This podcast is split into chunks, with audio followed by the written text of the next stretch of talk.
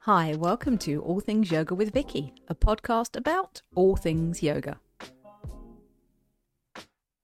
So today we're going to think about what we don't need for yoga.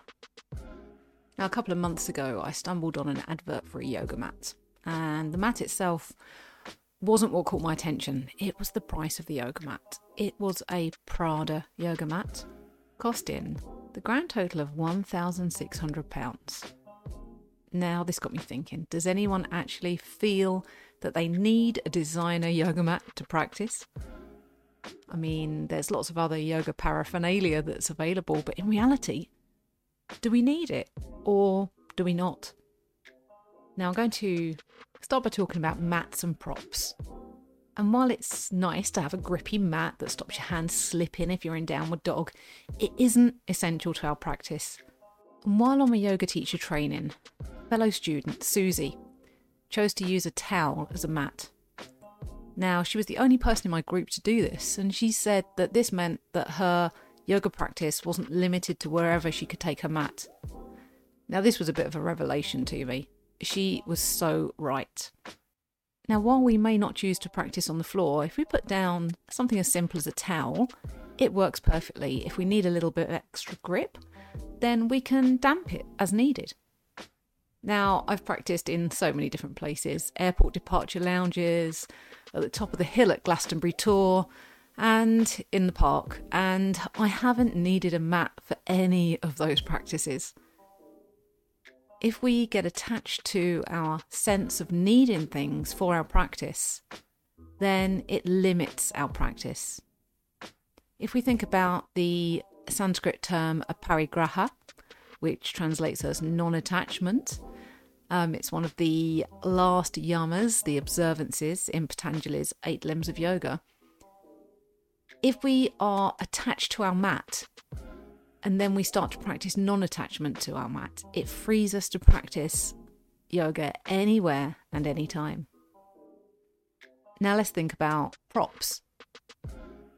Blocks, straps, bolsters, and the like can be really useful in our practice, but we can use items we already own. Now, I'm sure that a lot of people in the last couple of years, when practicing at home, have used books or dressing gown belts, scarves, even work ties act well for props. Bolsters can be really easily replaced with a couple of pillows, and I've found that actually I prefer using pillows to bolsters for restorative poses because they're just that little bit softer. Now, let's think about our clothing for yoga next. So, with all the movement in yoga practice, we need to be wearing something that comfortably accommodates all the shapes that we make with our bodies. And there are lots of beautifully patterned leggings and tops with yoga slogans. There's even yoga underwear. Now, these are designed for movement, and while they may look pretty and be comfortable, they don't particularly have an effect on our practice. When I first started teaching, I was convinced that I needed to invest in some lovely leggings and all the other yoga gear. But I have come to the conclusion that practicing in whatever I find comfortable is actually what really matters.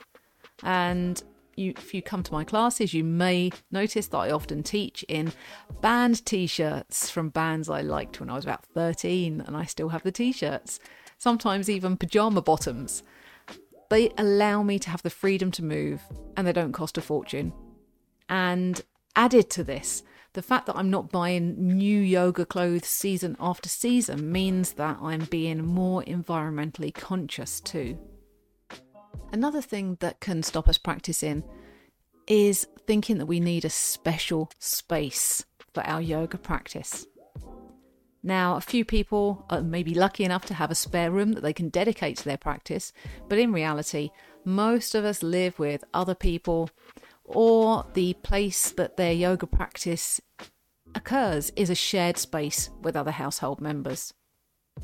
Now, in the last year of lockdowns, there's been so much challenge into finding a space to make our yoga work. However, it's really key to remember that we don't need anywhere special.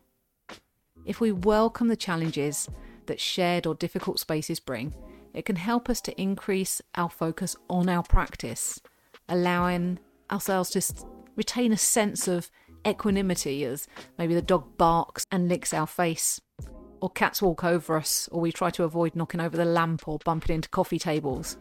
Okay, I admit this is sometimes very challenging, but the fact that our practice endured shows that we really don't need that special space. Now, if you think about yoga historically, it wasn't practiced on mats in studios while wearing patterned leggings. And while some may love their mats and their leggings and prefer to practice in a studio, which is all perfectly valid, it may be good to remember that none of this is necessary. If we were to wake up tomorrow with nothing, we would still have our yoga practice. That is the magic of yoga. Please remember to hit subscribe. And if you'd like to contact me, you can through my website, eqyoga.co.uk. Thank you so much for listening.